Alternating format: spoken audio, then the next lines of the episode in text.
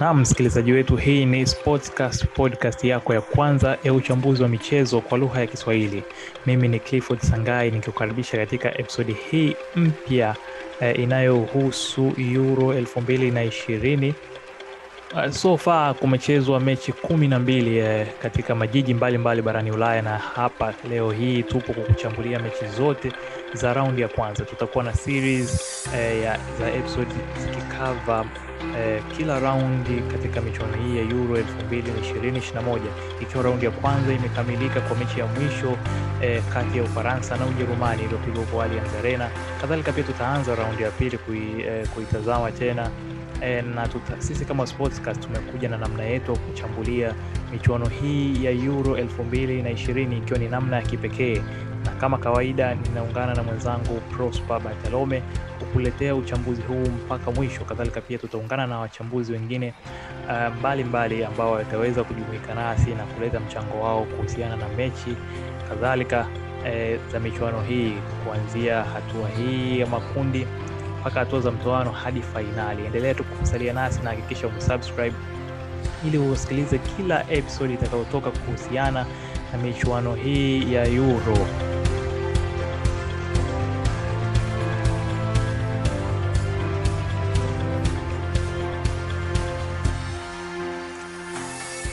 Kama nilivyosema hapo awali, ninaungana na mwenzangu Prosper. Na Prosper, ningependa kuanza kwa kuuliza kwamba ni kitu gani hasa kimekuvutia katika raundi ya kwanza, katika hizi mechi zote 12 zilizochezwa za makundi yote katika michuano ya Euro 2020. Cha kwanza actually ni namna ambavyo timu zimekuwa zina react. Hamna timu ambayo inaenda kwenye iliyokuwa ipo kwenye hizi raundi au iliyoingia kwenye mashindano ya Euro ikakubali kabisa kwamba mimi, yani bila kuleta competition. Kwa hiyo kumekuwa na competition kubwa na nimefurahia ushindani. Mbinu za makocha ndio furaha yangu. Nikiona kuna jipya, kuna ugunduzi wote. Kwa hiyo nimekuwa najifunza zaidi nikiangalia mashindano kutokana na staili mbalimbali za makocha na namna gani ambavyo wana react kutokana na namna ambavyo wanazidi kwenda. Asante sana Prosper, na kwa haraka tuanze na mechi ya kwanza ya Italia dhidi ya Uturuki iliyochezwa huko jijini Roma nchini Italia. Prosper, watu wengi walikuwa wakiangalia Italia, walikuwa hawaipi nafasi labda kutokana kwa hawafuatilii mechi zake nyingi. Lakini baada ya kuona mechi yao ya kwanza na namna wanavyocheza, nadhani sasa watu wameanza kuelewa soka la Italia. Nataka uniambie ni kitu gani special usiana katika timu ile, na kadhalika pia uniambie katika kikosi chake umuhimu wa Leonardo Spinazzola kama tulivyoona katika mechi ya kwanza dhidi ya Uturuki. Umuhimu wake ni upi na alifanya kitu gani kikubwa sana kuisaidia timu yake kuweza kuondoka na ushindi? Cha kwanza, Leonardo Spinazzola kwenye kipindi cha kwanza alionekana kama kwenye flank yake, kwenye eneo lake la ambalo anashambulia amekuwa na consistency nzuri, amekuwa anashambulia, alikuwa anajikuta kwenye maeneo mazuri. Kwa hiyo Alessandro Florenzi alikuwa anarudi na kutengeneza kama back 3 pembeni ya Chiellini, akiwa anarudi anacheza, anakava eneo la Spinazzola ambaye alikuwa anashambulia sana kwenye eneo hilo. Katikati alikuwa na baki Bonucci. Kwa hiyo walikuwa wanacheza kama flat back 3 huku Gerard akitanua uwanja. Kwa hiyo walikuwa wanawasumbua sana Uturuki. Na Uturuki walishindwa kukopi na kasi ambayo Spinazzola alikuwa nayo, na ilikuwa ni na ukiangalia mechi nyingi za Roma msimu huu chini ya Francesco, Spinazzola amekuwa anajipatia uhuru mkubwa sana na amekuwa anajipatia mechi kubwa, au anakuwa anapata matokeo makubwa kwenye mechi nyingi akiwa anacheza kwenye eneo la wing back. Kwa hiyo kuna role ambayo alikuwa anaifanya ya kusaidia kuwafungua Uturuki ambao walikuwa wamekaa nyuma muda mwingi, wakiwa walikuwa wamemwacha Ilmaz kule mbele akiwa kama akiwa anasaidia kuchambua, akiwa kama focal point yao kwa ajili ya kupiga counter attack. Kwa hiyo kipindi cha pili kilivyotokea, kwa sababu tayari walizidi kurudi nyuma. Kwa hiyo Robert Mancini alihitaji mchezaji ambaye anaweza akaifungua akawasaidia. Kwa hiyo akabidi aanze kumbadilisha kwa kumpumzisha Alessandro Florenzi na kumuingiza Giovanni Di Lorenzo ambaye anachini beki wa Napoli, ambaye naye ni beki ambaye ni anapenda sana kushambulia watu kupitia upande wake wa kulia. Kwa hiyo kulikuwa na unato kiangalia kwenye takwimu, Spinazzola ametengeneza nafasi za mashuti, ametengeneza nafasi ambazo zimesababisha mashuti nafasi 5. Kwa hiyo ana bahati nzuri alipokuwa man of the match. Prosper image ya Wales na Switzerland. Mwalimu Robert Page wa Wales, kitu ambacho tuseme maamuzi yake ya kwenda na Kieffer Moore, kitu ambacho watu wengi hawakutegemea, labda kilimsaidia nini hasa, na ukiangalia na namna walivyocheza? Unajua kwamba kwenye mechi nyingi ukiziangalia za Wales, mabadiliko watu wengi waliexpect kama ataenda na force number 9, ambapo kwenye mechi za kujiandaa na mashindano haya Robert Page alikuwa anawapigia sana kwenda na force 9. Kuna mechi nyingine alikuwa anamchezesha R Wilson au R Books kama kwenye force number 9. Muda mwingine anaamua kumrotate Gareth Bale eneo la katikati kwenye mechi za national leagues. Kwa ilivyokuwa watu hawakuexpect sana kama kwenye mashindano haya ataamua moja kwa moja kwenda na Kieffer Moore ambaye amekuwa anapigia Cardiff, na hivyo akaamua kwenda na focal point ambayo Kieffer Moore anachokisaidia, anachokipa timu ni ile namna ambavyo anashikilia mpira na kuwaleta wenzake kwenye mchezo. Kwa pembeni kuwepo kwa Daniel James na Gareth Bale, aliamini kwamba atawasaidia akipiga mpira kwenye cross, ana mtu ambaye anaweza akadisturb au akasaidia kwenye kuattack ile mipira, na ilikuja kumlipa mwishoni. Ila lakini watu wengi hawakuexpect kama Moore ataanza, kwa sababu ukiangalia kwenye mechi nyingi alikuwa na prefer wachezaji ambao ni dynamic zaidi, hasa kwenye mechi za kuelekea mashindano haya. Ukiangalia kama mechi dhidi ya Albania ambapo aliamua labda kwenda na mabeki watatu, unaona kabisa alikuwa anamchezesha labda anaamua labda mweke David Brooks au Taylor Roberts ambaye amekuwa na wote amekuwa na msimu mzuri. Mmoja ya bwana basi amekuwa na Leeds kuliko Moore ambaye alikuwa anacheza Cardiff ambaye ni focal point tu. Prosper, kwa upande wa Uswizi, Switzerland, back three yao ilionekana ule mfumo kama kutokumfavor Shakiri kwa mtazamo wangu, lakini unaweza ukanirekebisha. Na alionekana kama hana madhara kiasi ya kwamba paka akaweza kutolewa na kuingia kwa midfielder Zakaria. Unadhani mabadiliko yale ya kimfumo yaliathiri kiasi gani mchezo huo? Kwa sababu ukiangalia Embolo alikuwa na mechi nzuri, ambao wachezaji ambao walikuwa mbele ya Shakiri na Stevejovic ambao walikuwa wametengeneza nafasi nyingi ambazo walikuwa wametengenezwa nafasi nyingi ambazo hawakuzitumia. Severovic alikuwa na nafasi kipindi cha kwanza na kipindi cha pili. Embolo akaja akadevelop game yake usani kwenye kipindi cha akadevelop mpira wake hasa kwenye kipindi cha pili na akapatia goal, na alicheza alifanikiwa kucheza. Shaka ni mchezaji ambaye anayupo Borussia Mönchengladbach, ni mchezaji ambaye anaweza kauli mpira akatembea na mpira kwa umbali mrefu akaukeri. Kwa hiyo ile ilikuwa ina madhara makubwa. Kwa hiyo kumchezesha Shakiri pembeni yake tayari ilikuwa ni kama wanaweza kawa na split forward, two splitting forward, lakini wote ni kama stand kama wote ni masteka wa aina hiyo. Ila baada ya kupata ile bao moja, naona nafikiri mwalimu wa Switzerland ambaye ni Petrovic aliamini kwamba labda ni muda ambao wa kulinda zaidi, akaamua kumuingiza Zakaria ambaye anacheza Borussia Mönchengladbach kwa ajili ya kushikilia mpira. Lakini hilo hapo ndio litakuja kumuumiza zaidi Vladimir Petrovic, kwamba labda maamuzi hayo ya kumtoa Shakiri mechi ikiwa bado na bao moja haikuzaa matunda, kwa sababu baadaye walikuja kuruhusu bao la kusawazisha na kupata alama moja.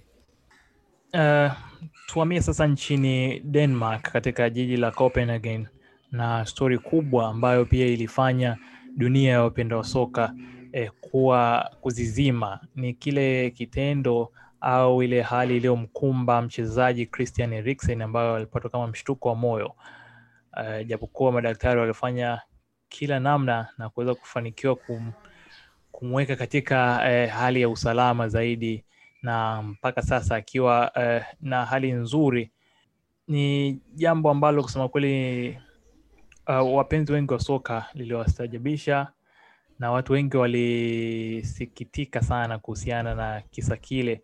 Bila shaka hata wewe Prosper mwenyewe kilikuumiza. Mimi nilishindwa kufanya chochote kusema kweli, hata sikupo na mood tena na mpira.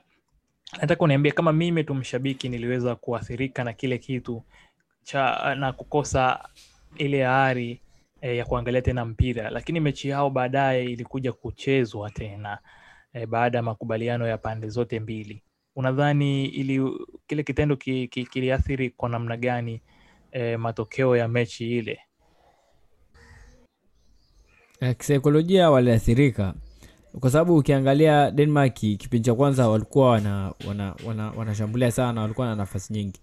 At the end ukija kuangalia kwenye rate ya mashindano yote watu ambao wametengeneza nafasi nyingi, Denmark wapo juu nafasi ya pili baada ya Portugal. Walikuwa wametengeneza nafasi zenye quality chances, nafasi zenye yani nafasi ambazo zinabidi zenye ufanisi mkubwa wa kuzama mabao ya walitakiwa labda kufunga goli moja kwenye ile mechi, walikuwa na 1.9.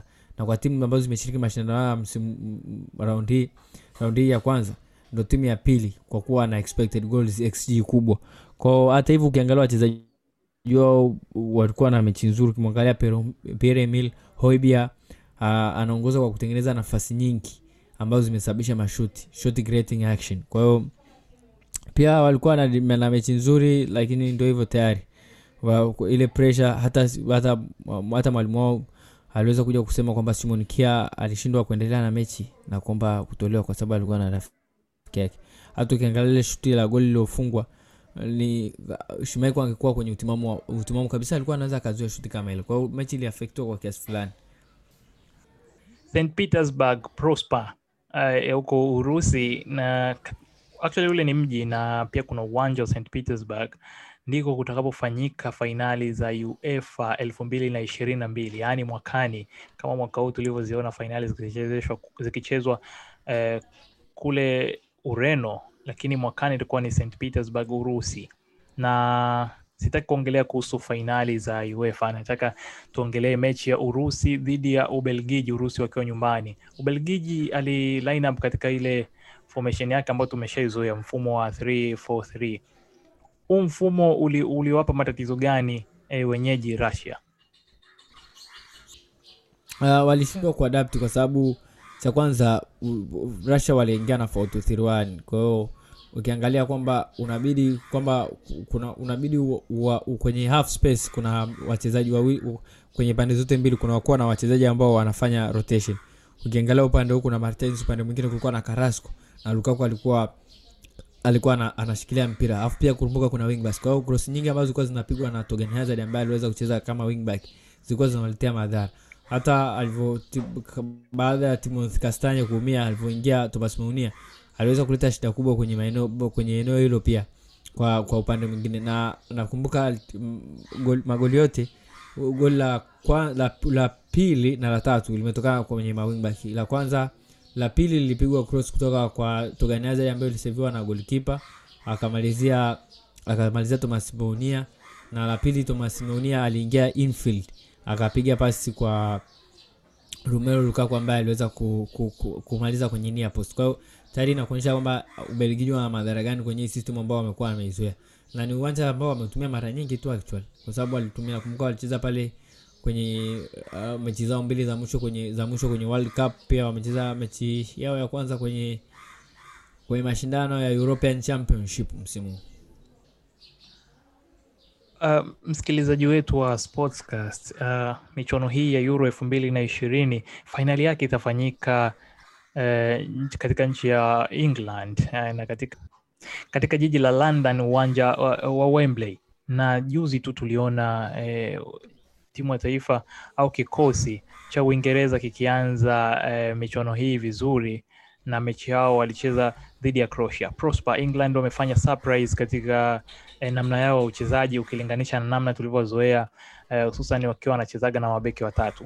Ukitoa mabadiliko ya mfumo, ni kitu gani kingine kimewafanya wao kuonekana bora dhidi ya Croatia? Cha kwanza watu wengi hawakuwa wana expect kama England wangecheza na double 8 walivyoona mfumo kwanza kwenye walivyoona mfumo ulivyotangazwa nani system ulivyotangazwa kwa sababu kulikuwa na Calvin Phillips ya China Masorobiesa aligeuzwa sio tena box to box midfielder au mchezaji ambaye anatoka kwenye box moja na mpinzani eneo moja na mpinzani na penalty area nyingine ya mpinzani.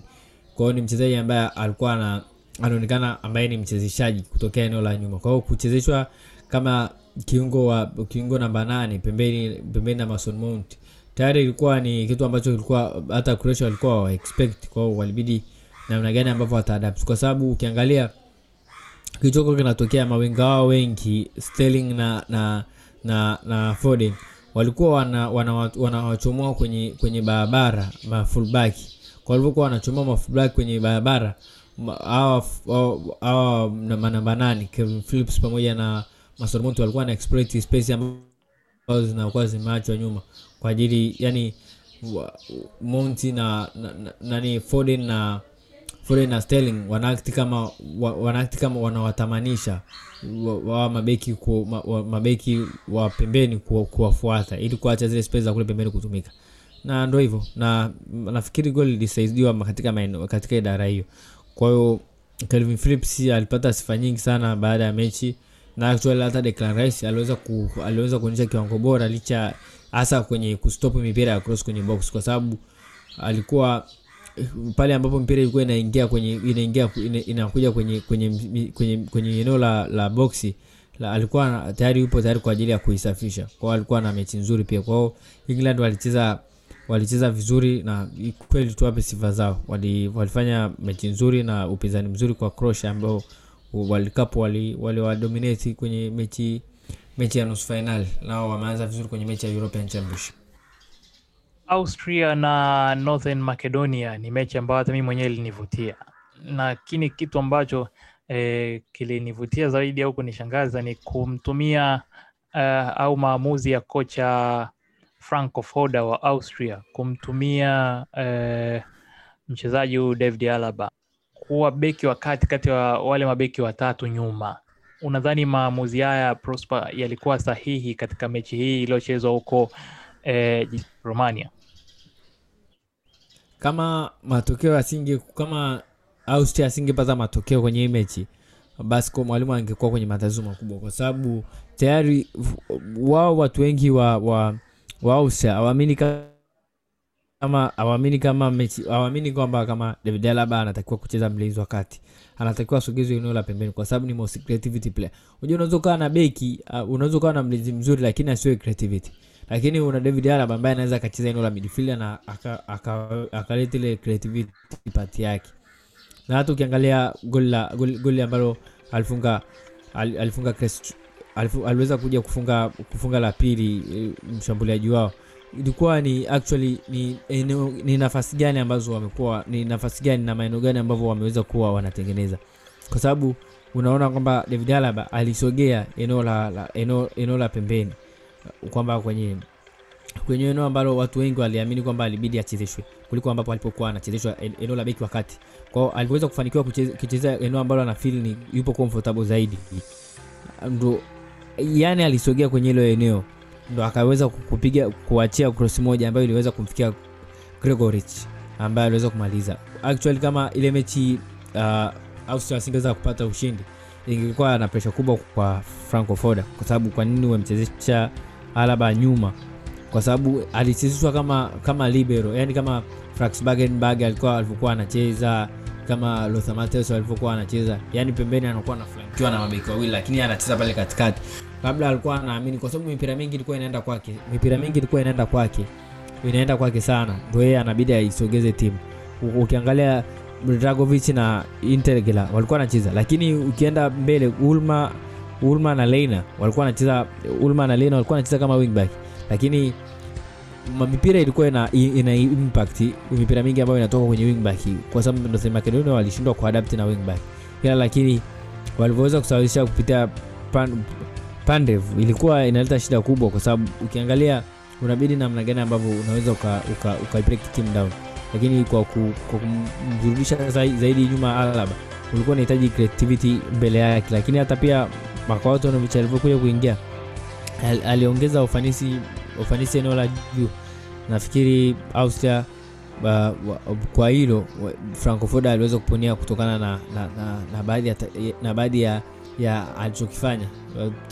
Anaweza nikasema taktiki yake kumtesa David Alaba katikati ya Dragovic pamoja na Integer. Prosper, kwa Uholanzi tulisikia kwamba kuna ndege zilipita katika kambi ya timu ya taifa ya Uholanzi. Ilikuwa na maana gani lile tukio hasa? Actually walikuwa wanataka kumwambia Frank de Boer ambaye amechukua alirithi nafasi ya Ronald Koeman.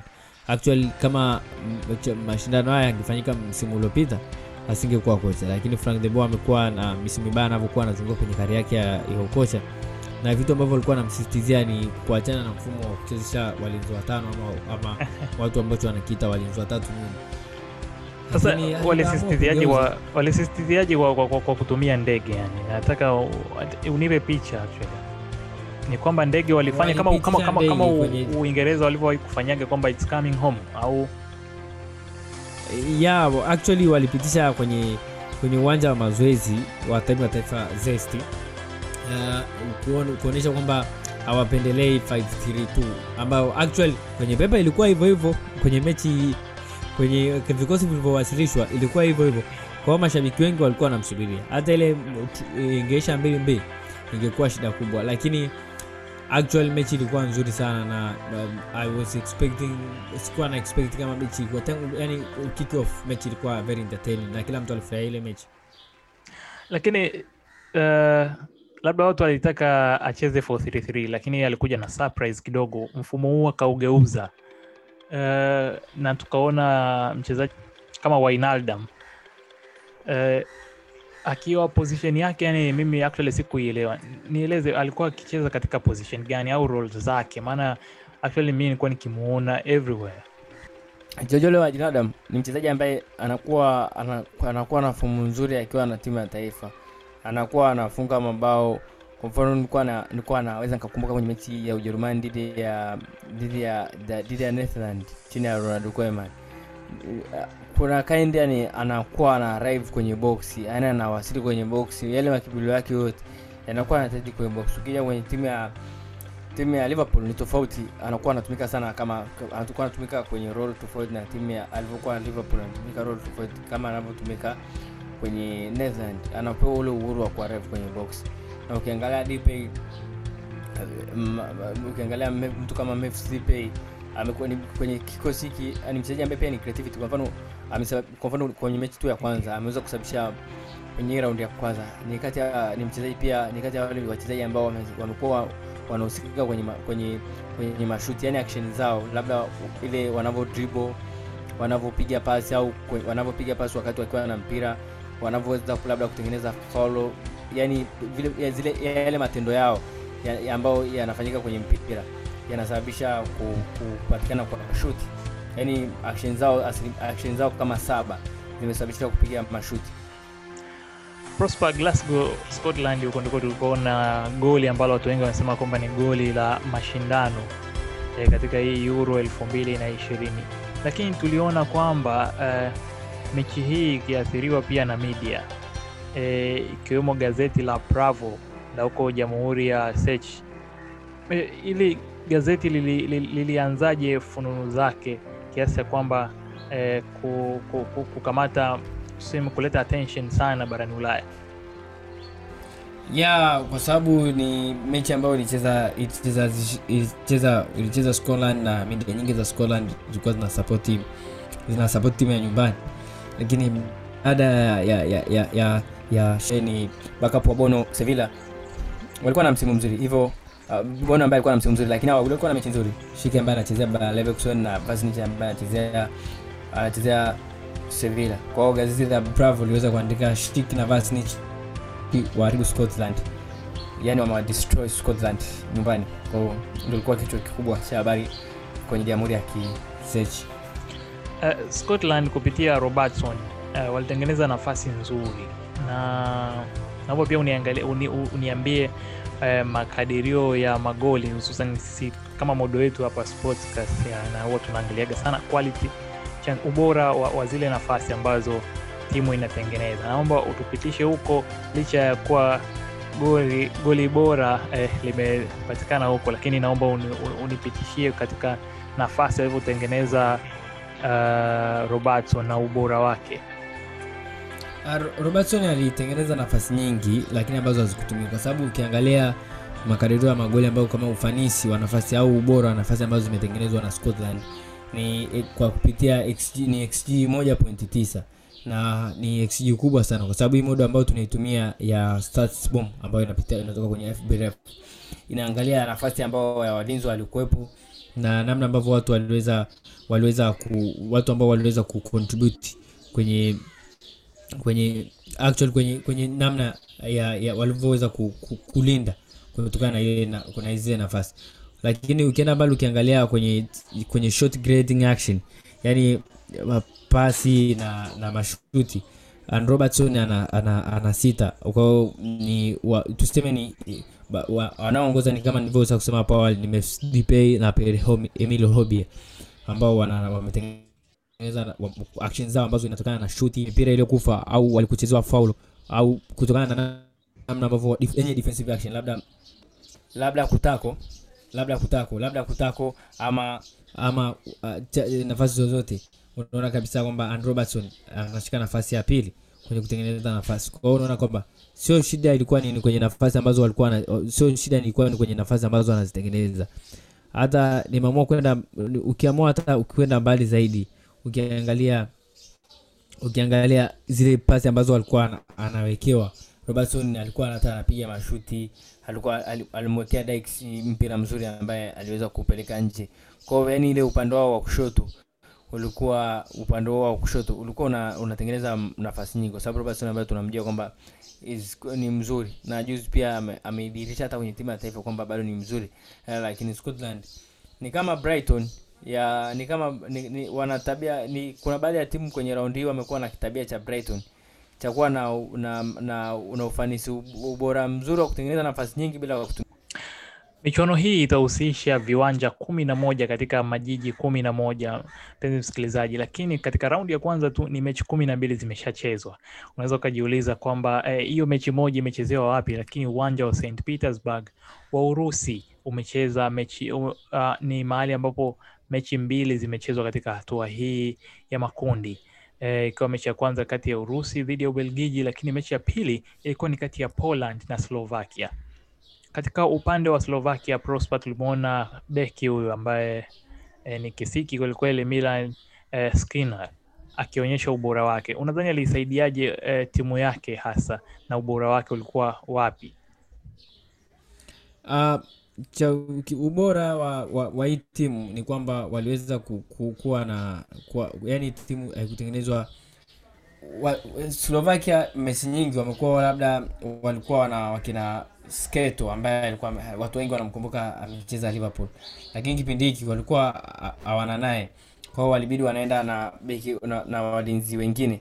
Kwa hiyo Milan Skriniar ambaye ameweza kushinda kutoa taji la ligi kuu Italia alikuwa na msimu mzuri. Kwa hiyo actually combination yake pamoja na Satka iliwashangaza wengi, kwa ajili ya ukiangalia Poland wana kikosi kizuri kiasi fulani, so wana world class players wakumbuka kuna Lewandowski, Zeliski, kuna Klichi, kuna Lineti. Kwa hiyo watu wengi walipredict kwamba ingekuwa ni mechi tafu sana kwa Slovakia. Kwa hiyo lakini chini ya Stefan Tarkovic waliweza kubana, kwa sababu kuna muda mwingine Poland walikuwa wanashambulia Poland, Joshua kina Ribas walikuwa wanapanda mbele na kutengeneza kama maeneo, kutengeneza wing back, kuwavuta mafull back hao wakina Hobokan na Pekarich. Lakini Hobokan na Pekarich waliamua kubaki na kubaki kwenye bank of 4 yao, yani kuwasitanuke. Kwa hiyo kilichokuwa kinatokea ni kwamba Joshua yake alikuwa anasumbua sana kwenye maeneo ya wing back ambaye alikuwa kwenye mfumo, alikuwa kama winga, lakini walipokuwa wanapoteza mpira walikuwa wanarudi kwenye 442, Lewandowski anabaki na Zeliski. Lakini wakiwa ndo wana mpira walikuwa wanabaki mabeki watatu, Bendareki, Klichi na Berinziki walikuwa wanabaki nyuma. Kwa hiyo wanatengeneza ukuta watu watatu, mawing back pamoja na viungo wengine. Huko Klichi na Lineti wakiwa wanacheza kama katikati, huku wakiwa wanawasupport hao wachezaji. Kwa kilikuwa pia ni mfumo ambao watu tuliweza kufurahia kwa sababu kulikuwa na change formation.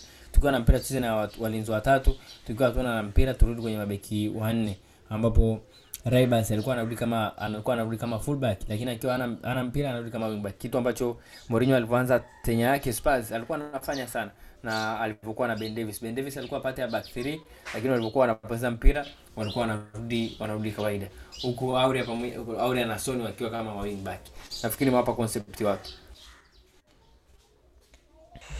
Gazeti la Mundo Deportivo la huko nchini Hispania lilikuja na kichwa cha habari kinachosema mashaka yanaongezeka sana dhidi ya Hispania. Prosper, ukiangalia mechi yao Hispania walipocheza na Sweden katika huko uwanja ule wa Sevilla kule huko nchini Hispania, nataka uniambie shida kubwa ilikuwa ni katika umaliziaji. Na kama nafasi walitengeneza tu nafasi nzuri sana, lakini umaliziaji ulikuwa ni shida. Unadhani hiki ni kitu ambacho kinaweza kikampa headache kocha wao Luis Enrique? Yani nikiwa na maana kwamba ya nani ampange kuwa striker na nani akae bench, maana ukiangalia mastriker wake kama Álvaro Morata. Actually ukiangalia kumekuwa na maswali mengi kwa sababu Álvaro Morata amefunga akiwa Serie A na Juventus. Lakini inapokuja swala la timu ya taifa, inakuja swali nani anabidi asimame. Ni Gerard Moreno ambaye alikuwa alishinda kombe la Europa League pamoja na akiwa na Villarreal, ama Iago Aspas ambaye aliachwa kwenye kikosi. Kwa masuala hayo tayari Álvaro Morata akiwa na Gerard Moreno, kwaona na at least Álvaro Morata ana ile experience, amecheza vilabu vikubwa, ana kwamba anaamini labda ameshajirekebisha kutokana na performance yake ya msimu uliopita alipokuwa Atletico Madrid. Lakini imekuwa tofauti kwamba hajakuwa na ile hajakuwa kwenye ule ubora ambao alikuwa amepata zile nafasi. Na sababu ya kwanza unaona kabisa alimtoa akamwingiza Mikel Arrizabal, kwamba akamuingiza mtu akatize force namba 9 wakati unahitaji goal, baadaye ndo akamuingiza Gerard Moreno. Kwa hiyo imekuwa swali kubwa kwa sababu Spain nao wamekuwa walikuwa wanatengeneza nafasi zenye ufanisi mkubwa na watakiwa wafunge mabao au bao kutokana na expected goals. Ukiangalia ulinzi ukiangalia maeneo ambao Sweden walikuwa kana pamoja na mlinda mlango wao walitengeza XG ya 1.8 sawia na Scotland ambao nao walifunga mabao mawili. Spain hawakuruhusu, ila lakini nao waliruhusu nafasi. Spain waliruhusu nafasi ya dhidi ya Alexander Isak, lakini hatukutegemea kwamba kama Spain wangekuwa hivi. Na ilikuwa ni game ambayo Spain amepewa upatu mkubwa wa kupata matokeo, lakini kutokana na bad action watu hawakuexpect, hasa kutokana na maeneo yao ya ushambuliaji. Na maswali mengi yatarejewa kutokana na baadhi ya watu kutochukuliwa, kwa mfano Iago Aspas kutokana na ubuto wa ushambuliaji wao waliofanya. Mechi ya Hungary dhidi ya Ureno katika Poljska Stadium, uwanja ambao ulijaa kutokana na mashabiki walikuwa wamekaa kwa takriban mwaka bila kuingia viwanjani kushabikia timu yao. Na ulikuwa na kusema kweli kulikuwa na shangwe nyingi sana za mashabiki wa Hungary wakishabikia timu yao. Nataka uniambie Prosper, kwa kiasi gani uwepo wa mashabiki katika ule uwanja kama nilivyosema mashabiki walikuwa wamejaa uliathiri mchezo huo? Ndio, kwa sababu tunajua kwamba Viktor Orban ambaye ni waziri mkuu wa Hungary amekuwa anaruhusa na ni mpenzi mkubwa wa mpira. Ukisoma historia yake hata kuna sema ameweza kumwandika kwamba huwa kuna siku nyingine huwa anaangalia, alikuwa anarekodiwa hata kuangalia mechi 6 kwa siku. Ni mtu ambaye wa mpira na aliona kwamba mashabiki wanahitajika, na kabidi awaambie kwamba wanabidi wawe wamevasinetiwa na mashabiki wa ugeni wanaokuja kutokea ugenini wawe at least wamekuwa na PCR test ndani ya dakika ya masaa 24. Kwa hiyo ukiangalia kwa makini wali impact maamuzi mengine ya muamuzi, kwa mfano yellow card ya Ruben Dias na baadhi ya decision, ila lakini at the end Hungary hawakumaliza mechi wao walishaka walicheza kasi 84 wakaruhusu nafasi chache ambazo zilikuja kutumiwa na zilikuja kuumiza baadaye, kwa sababu walikuwa wanaelekea kwenye promise land ila lakini sasa hivi wamejiweka kwenye position ngumu kweli kweli. Watu wengi wamemlaumu Fernando Santos, kocha wa Ureno, kwa kuacha viungo wake ambao watu wengi labda walitarajia wangeweza kuleta matokeo hapo awali. Mchezaji kama Renato Sanchez watu wengi nimeona na baadhi ya wachambuzi hata hapa nchini kwetu Tanzania wakilaumu. Unadhani yale yalikuwa ni maamuzi sahihi ya yeye kuanzia benchi na kutokana na performance yake aliyoifanya katika mechi hii baada alipoingia japo kwa dakika chache, unadhani inaweza pia kumpa kocha headache ya nani aanze na nani asianze? Sidhani, kwa sababu ukiangalia kwenye mechi uwezo ukaweka talent zako akacheza muda mmoja bila ulinzi. Kwa hiyo ile talent zako ziweze kucheza vizuri, unabidi moyo wako unaweza ukakuruhusu kwamba nahitaji hizi talent zote zicheze, ila lakini akili yako haiwezi kukuruhusu. Kwa hiyo kuna tofauti moyo na akili. Akili ni pale ambapo tunafanya maamuzi ambayo unadhani yana madhara makubwa kuliko unapofanya maamuzi ambayo unadhani yatakuja kuleta hasara kubwa. Kwa hiyo ndio una talenti zako zote, na Portugal sasa hivi imejaliwa talenti zaidi ya ile miaka 5 waliposhinda, lakini ukiangalia sasa hivi unahitaji hizi talenti ziweze kulindwa. Kwa hiyo kuna William Cavallinho na Danilo ambao ni wazuri sana kwenye defense na wanafanya kazi chafu sana, hasa ukiangalia walivyostop counter attacking na mashambulizi ya kushtukiza kutoka kwa Hungary, hasa kwa washambuliaji wao wawili Szoboszlai na Salah. Kwa hiyo namna gani ambapo washambuliaji wao uta protect mabeki wako ili wasiwe exposed. Unaweza kusema unahitaji kiungo mwingine aweke aende kule mbele. Je, kwa mfano kwenye break ikitokea au yule mshambuliaji yule beki yule kiungo amepanda mbele, kwa hiyo tayari inakuwa tahadhari, unakuwa una expose zaidi walinzi wako. Kwa hiyo ule uamuzi wa Santos niliona ni mzuri, na ndio maana unaona baada hata goli moja alifikiria kwa kumuondoa mtu. Kwa hiyo bado kulikuwa na una ulazima wa kucheza na wale viungo kutokana na reaction mbalimbali na namna ambavyo unaweza kukawalinda zile talent zako ambazo zipo kule juu na kuzilinda, kwa sababu we expect Ronaldo kurudi nyuma ku track back, we expect Bruno Fernandes ku track back, we expect wachezaji wengine wengi kulinda. Mechi kati ya mabingwa wa kombe la dunia mwaka 2014 Ujerumani na mwaka 2018 Ufaransa ilikuwa ni mechi ambayo watu wengi walikuwa wakisubiria kuona ubora wa wachezaji na vikosi vyao kwa namna vilivyoitwa. Prosper, nataka uniambie kuhusu Ufaransa, maana on paper tuliona akicheza na mfumo wa 442 Diamond, yani almasi, wanakaa katika shape ya almasi viungo wao. Nataka uniambie mfumo huu ulifanyaje kazi kwa Ufaransa na ipi ilikuwa kazi au majukumu ya mchezaji huyu Rabiot? Namna kubwa ambavyo Ufaransa wali approach game kwa tuna expect kama World Cup 2018 ambapo Didier Deschamps alikuwa anamweka kiungo Matuidi kama wing. Kwa hiyo kwenye mechi hii nimeona raundi kuna baadhi ya mechi za grafiki alikuwa anajaribu Diamond kumtestia Mbappe na Benzema, lakini role ambayo ilikuwa mahususi kwa Rabiot ambaye alikosekana kwenye kikosi cha World Cup 2018 ilikuwa ni kumlinda Mbappe asiweze kuwa anarudi kwenye eneo hilo kwa ajili ya kutrack back kulinda.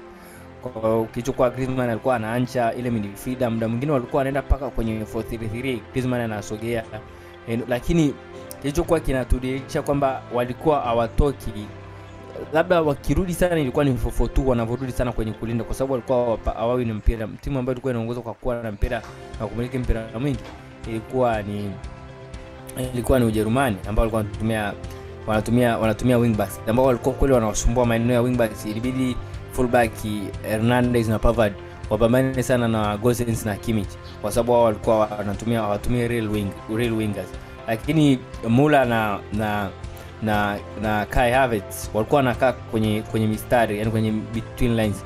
Kwa muda mwingi ilikuwa inawaletea shida sana Ufaransa kumiliki mpira. Kwa kilichokuwa kinafanya ni namna gani ambavyo wanaweza wakatumia counter attack. Kwa midfielder 3 Pogba, Kante na Rabiot walikuwa wanakaa eneo moja sana. Labda pale ambapo Griezmann anarudi ndo anakuepo kama mmoja hapo wa mawinga na kuwasogeza na Rabiot kurudi eneo la juu ama Pogba kusogea eneo la juu kuunda watu wanne eneo la katikati. Lakini actual ni system ambayo mpaka sasa hivi hatujajua kwamba ni kama ataendelea kucheza kwa kubadilisha kwenye mechi ambapo tumezoea timu nyingi zilikuwa zinafanya hivyo kwenye mashindano makubwa, ila Deschamps ameonyesha kwamba ni kocha ambaye anaweza akawa anabadilika ili kuwa fiti wachezaji wake wawili, kwa sababu threat ya Kylian Mbappe kwenye counter attack ni kubwa na wana combination nzuri na Benzema ambaye naye ni timing runner, kwa hiyo kwenye mashambulizi ya kushtukiza kwa ajili ya kumalizia nafasi, kwa sababu tunakumbuka kama goal la offside ambalo Pogba aliweza kutoa pasi kwa Mbappe na kumpa Benzema na kumaliza. Kwa hiyo tunaona kama kuna hiyo mabadiliko, kama atafanya mabadiliko kama ni Diamond ama ni 4-2-3-1 hatujajua, ila lakini kuplesiwa kwa midfielder jana tuliona kabisa midfielder watatu muda mwingi walikuwa wamekaa pamoja muda mrefu sana.